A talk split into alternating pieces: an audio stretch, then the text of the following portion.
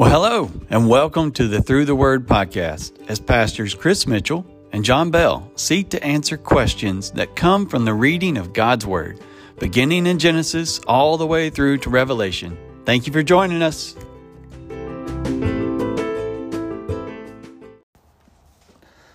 Well, hello, I'm Pastor Jon Bell. And I'm Pastor Chris Mitchell. And this is the Through the Word podcast, where we've we've missed being um, together to to have this podcast the last couple of weeks, but we have been on some couple of family vacations. I was able to go camping, and you were able to get some time away at the beach. And yes. so appreciate so welcome that. back. Yeah, welcome back to you as well. Thank you. Um, but and thankful for that time away. Thankful to our church family for those opportunities to be away with our family, and absolutely. And we're thankful to you guys for for tuning in to listen this week. And thank you for your grace and us missing these last couple of weeks. But we'll we'll pick up right where we left off in the book of Isaiah. And so this week we'll head through portions of Isaiah and Jeremiah. And so, Pastor Chris, if it's all right with you, we'll go ahead and get into some of those questions. Yeah, and I, I did want to say thank you for the listeners who've asked.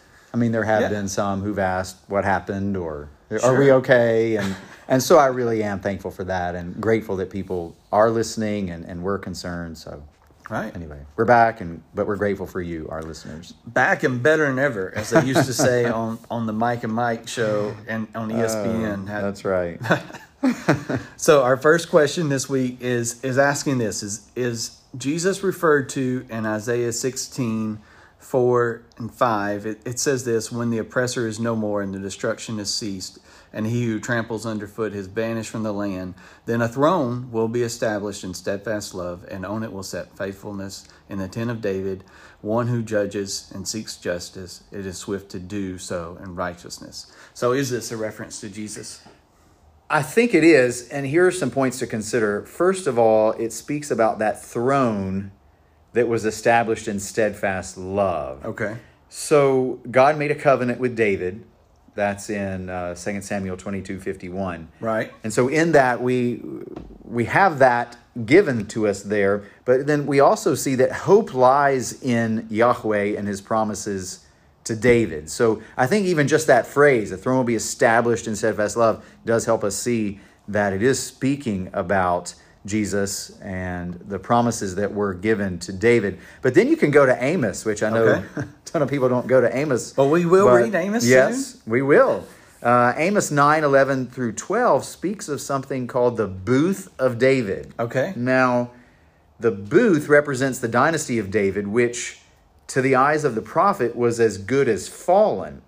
But the tabernacle of David will be rebuilt. In okay. Jesus, right. the greater son of David, the dynasty of David has been reestablished. Okay. But interestingly enough, in Acts 15, 15 through 17, James quotes Amos. I mean, yes, so I mean, even the right. New Testament mentions this. James quotes Amos's prophecy about the millennial kingdom to prove that Gentile salvation was not contrary to God's plan for Israel. And James's big point is that Amos makes no mention of Gentiles becoming Jewish proselytes. Okay. So if Gentiles can be saved, Without becoming Jews in the kingdom, there is no need for Gentiles to become proselytes in the present age. Okay. And so that's that's very interesting when you when you fit it into this text of Isaiah, Jesus is the one who is on the throne in the line of King David who will ultimately end all injustices such as those committed by the Assyrians. So just a, a, lot there, but I mean being able to look at to go from Second Samuel even to Amos, even into Acts, to see that yes, I think this this really is a reference to um, Jesus. All right. Well, thank you. And speaking of references to mm-hmm. Jesus or, or, to the Lord, mm-hmm. our our next question comes from Isaiah twenty eight one through four, and so the question is, who is this referring to when it refers to the Lord in verse two? Well, eh, the question came up Okay. Because of the capitalization. Yes. You know, and we see that. So the Lord in verse 2 is capital L. Right. And then lowercase the rest of the way. Okay. Well, that is our God. Then you get to the capitalization in verse 5, right. and you see it in all caps. All caps, yes. So that signifies the use of God's proper name, Yahweh. Yes. While the Lord, capital right. one first capital and the rest lowercase, in verse 2 is a more common name for God. So they both mean the same God. Sure. Lord, with just one capital, okay, simply is, is a more general term for God, while Lord in all caps is our way of, of writing it in our Bible, in the English right. Bible, to show his covenantal name. Now, this is probably a terrible example, okay? okay? I'll just give it out there and we can analyze it later. But we could say the store has the item we've been looking for. Okay. But we could also say Walmart has the item we've been looking for. We're yes. talking about the same store in both, but one was just more specific. Right. So that's I think what's happening here. That, no, no, that makes sense. And but it's in any case, yes, it's the answer to that question is yes. Right. It's yes. about the Lord. Both yes, referring to the one true God. That's right. Um, and in whom his people were oppressed. And so mm. our next question has to do well i mean it was even by his design in this. Sure you know, they were taken into captivity because of their idolatrous ways and and using right. that nation yes. Uh, as a tool of his um, his discipline. And you said that nation and so what our question is who is this nation? Because I, I, hear that there's an interchange that takes place. Sometimes they're referred to as uh, chaldeans sometimes they're referred to as the babylonians. So are these groups are these the same people Yes. Okay. The Chaldeans were people who lived in southern Babylonia. Sometimes the term Chaldeans is used to refer to Babylonians in general. Okay. But normally it refers to a specific semi nomadic tribe that lived in the southern part of Babylon. Okay. So the land of the Chaldeans was the southern portion of Babylon or Mesopotamia, generally thought to be an area about 400 miles long and 100 miles wide alongside the Tigris and Euphrates River. Okay. Rivers. Now, we find the Chaldeans mentioned multiple times in the Bible, and I thought this was one of the most uh, clear ones that sure. is most interesting. Genesis 11 28 speaks of Abraham's father Terah, who lived in Ur of the Chaldeans. Okay. All right, so that was home to the specific tribe or people known as the Chaldeans. Uh, Genesis 11 31, Genesis 15 7 speaks about, you know, God called Abraham, a descendant of Shem, out of Ur of the Chaldeans so that Abraham would follow God to the land that God had promised to him and his descendants. Uh, we do know okay. historically the Chaldeans were highly intelligent, educated group of people, uh, but sometimes they were very aggressive and warlike. Right. And obviously, God used those folks right um, for His purposes. But but they were an idolatrous people. Yes. Yes. And so our next question it has to do with the, a, a reference that tends to go along with idolatry Mm-hmm. And that is that throughout Isaiah and Jeremiah, we see the people. It could either be God's people or could be the Chaldeans, Babylonians, but they're referred to as stupid or foolish. And so our question is what does God mean when he calls a person or a group of people stupid or foolish? This is hard. Right. Actually, you know, now my kids, we were sitting around having lunch Sunday afternoon and they said, Pastor Jon said some bad words in his sermon. I and, did. And, I said he, the word stupid. And he said it multiple times. And I looked and I said, Well, what did he say? And they said, Well, he used the word stupid and foolish. And, you know, we teach our children not to say someone is a fool or is stupid. So this is a great question. Right. Uh, in context, in Jeremiah 10, he's speaking of the person who would exchange the worship of the living God for a dead idol made by one's hands that can be carried around, etc. So to do that right. is foolish. Yes. That lacks wisdom. It makes no sense. Now, I did go to an article by John Piper that helps us, I hope, get a bigger picture of what is being communicated using those words. And so he begins in his article by observing some passages of Scripture. Uh, he starts with Matthew 7 26, where Jesus says that everyone who hears these words of mine and does not do them will be like a foolish man. Okay. So, in other words, disobedience is folly. Yes. Like a foolish man who built his house on the sand. So, not doing Jesus' commands is what makes a man foolish. Then Jesus goes on to tell a parable about 10 virgins. Five of them were foolish, five were wise. Right. The foolish were excluded from the kingdom, and it wasn't an innocent mistake. Then you can go to the book of Proverbs. How long, O simple ones, this is Proverbs 122, will you love being simple? How long will scoffers delight in their scoffing and fools hate knowledge? Well, that's what fools do. They hate knowledge. Right. Proverbs 14, 8. The wisdom of the prudent is to discern his way, but the folly of fools is deceiving. Proverbs, I mean, excuse me, Psalm 14, 1, the fool says in his heart, there is no God. Psalm 74, 22, arise, O God, defend your cause. Remember how the foolish scoff at you all the day. So uh, Piper says, here's the inference from all that biblical picture. Foolishness in the Bible is always sinful. And so to act yes. foolishly is to sin. But I think we can say it the other way around. To sin is to act foolishly. Right. So to act foolishly is sin, and to sin is to act foolishly.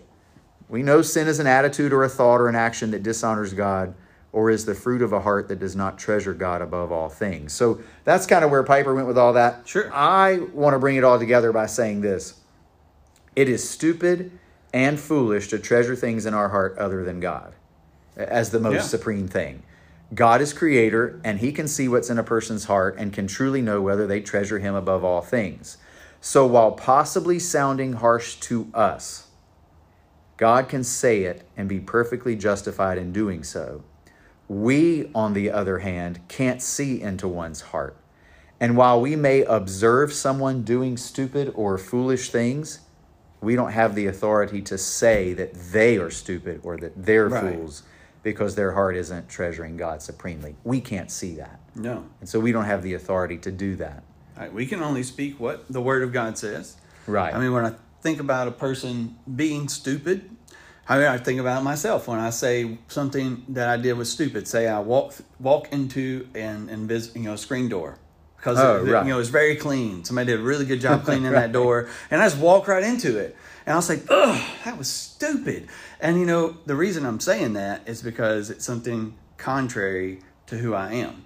Mm-hmm. What I was doing at that point was something contrary to who I am. And so when God says, I didn't make you to be this way, right? This is foolish. This is stupid. This right. is contrary to who I made you to be. And it, in a way, it's a compliment to our intelligence. He's not putting down our intelligence. No, He's made us not. in His image. He's saying, "This is not who I made you to be your action is stupid. It's not who you are. Right. And so, you know, he's calling people out on doing something completely contrary to the image in which he's made them. That's right. And especially in the context of Jeremiah 10. Right. Speaking of the, the, the foolishness, the stupidity of choosing an idol made with made by, by us, by yes. our hands, a tree cut over down, God, and other stuff put on top of it. Yes, right. It, it is a foolish thing to do. That's right. And so we, we're talking about this idol and the idols of Jeremiah 10. And so there's a reference within there, which I just really enjoyed. And it says there's a, you know, basically an idol's like a scarecrow in a field. it's like, cucumber field. Yeah, in a cucumber field. A scarecrow in a cucumber, cucumber field. And interesting enough, did you know that the scarecrow is the only one to win an Academy Award? I didn't know that. Yeah, he was outstanding in the field. Oh, true. We need oh. a. but their question is because in the other translations it refers to that scarecrow as a palm tree, and so which is which is correct here. It's or which was a better translation possibly is Jeremiah ten five a scarecrow in a cucumber field or is it a palm tree? Well, either one first, let me say, would be in the cucumber field. Yes. So that part, there's really not any right, thought so about that. In the so cucumber always in the cucumber field. Right. Either way. Um, but interestingly enough, both scarecrow or palm tree fit into the possibilities for the translated word. Sure. So when you look at the word, you go to the the, the references. Okay. Scarecrow is in that gloss as well as a palm tree. But this is the only time this Hebrew word is used in Scripture here in, in this word, particularly in 10.5. And so I'm thinking that scarecrow is better. Okay. Because Deborah in Judges 4 okay. sat under a palm tree. Sure. And a different Hebrew word was used there. Oh, okay. And it was only used one time in the Bible. Okay. So there's no confusion that, you know, Deborah sat under a scarecrow. Right. and That's so right. if that was so clear that she was sitting under a palm tree and that Sure. Hebrew word was used, it seems to me Right. that if you were going to say that it was a palm tree in the cucumber field, why would you not use that word that was so clear in Judges 4? Yes. So it just it does seem to me that a scarecrow in the cucumber field works best in context. Well, thank you. Yeah, and that, that does seem to to make sense, and I really like it. It's a fun thing to say. yeah, right. And well, and, and I got home. I you know, and, and, and Zachary, who wasn't able to be here Sunday, had made this little Lego thing and made a cucumber field and put a scarecrow in it and said, mm-hmm. "Look, Dad, here's what Pastor Jon was talking about today." So we've got a lot of enjoyment out of that cucumber field. Yes. Well, our our next question has to do with a, a meaning of a statement and the, the burden of the Lord. And so in Jeremiah 23, 33 through 40. So what is the meaning of burden of the Lord in that passage? Well, it's actually a wordplay going on. Okay. Here, because the same word can mean burden or oracle. Oh, okay. So, in context of Jeremiah 23 33, God is saying that the false prophets, hypocritically asking Jeremiah for an oracle, are the oracle, or oh, they okay. are the burden that God will cast off. Okay. And so these false prophets were going around saying, Thus says the Lord, here's an oracle for you. Uh, and ah. God was making clear that prophets who dare to disobey God's command in verses 34 through 36 will receive perpetual shame. So hmm. it's it's actually a, a wordplay. It's kind of funny that you know that that happened there, but um, God is is saying really that don't go around and say, "Thus says the Lord," right? As if that's really what's going to happen, um, because that's you are the you're the oracle you're the burden you're the thing that's going to be cast off. Right. It's a word to those that are you know preaching falsely today. Right. Don't go around saying thus says the lord right. if he didn't say it if it's not from his word. That's right. And so we want to be be clear on the things of god and the things of god are made clear in the word of god which is the holy bible. And and from god's word um, we have another uh, just a question in regards to Jeremiah 33 3, and it's in regards to translation again here, but is is it hidden things or unsearchable things that's being referred to in Jeremiah 33 3? Well, both of those phrases, hidden things or unsearchable things, are translations of the Hebrew actually in context. Okay the Hebrew for this phrase usually refers to the formidable cities of Canaan and is translated large with walls up to the sky. Okay. So if you go look it up, it, the most of the times that it's used in the Bible, right. the word referenced here is speaking about something that's formidable. Okay. So God is letting his people know there will be judgment, but then he's going to restore them in hidden or unsearchable ways that will seem too incredible, too lofty, almost like a wall that's formidable to get over. Okay. To believe. They're going to be that incredible. Wow. And so Jeremiah is speaking of matters so far beyond human insight that they require divine revelation. Now, yes. interesting enough, some scholars, just to kind of finish that up, some scholars think that the word hidden, that, that some of the texts have the word hidden things in there. Sure. To try to connect back to Isaiah 48 6. Okay. Which uses hidden things of God. Right. So that's very interesting, but but both really fit well the context. And in both, we have an incredible eternity to look forward to. Right. Praise the Lord. Yes, based on things that God has not completely revealed to us yet right. all the way. Well, I mean, uh, but yet there's hope. I love surprises. Uh, in it. I mean, some people don't. I really do, True. especially good ones. I should I should reference that. I love good, good su- surprises. Yes. Okay. I'll try to remember that. All right. Well, we can end on that. Thank you guys for tuning in today. If you have any questions for us, please send them in to throughtheword22 at gmail.com. Bye. Bye.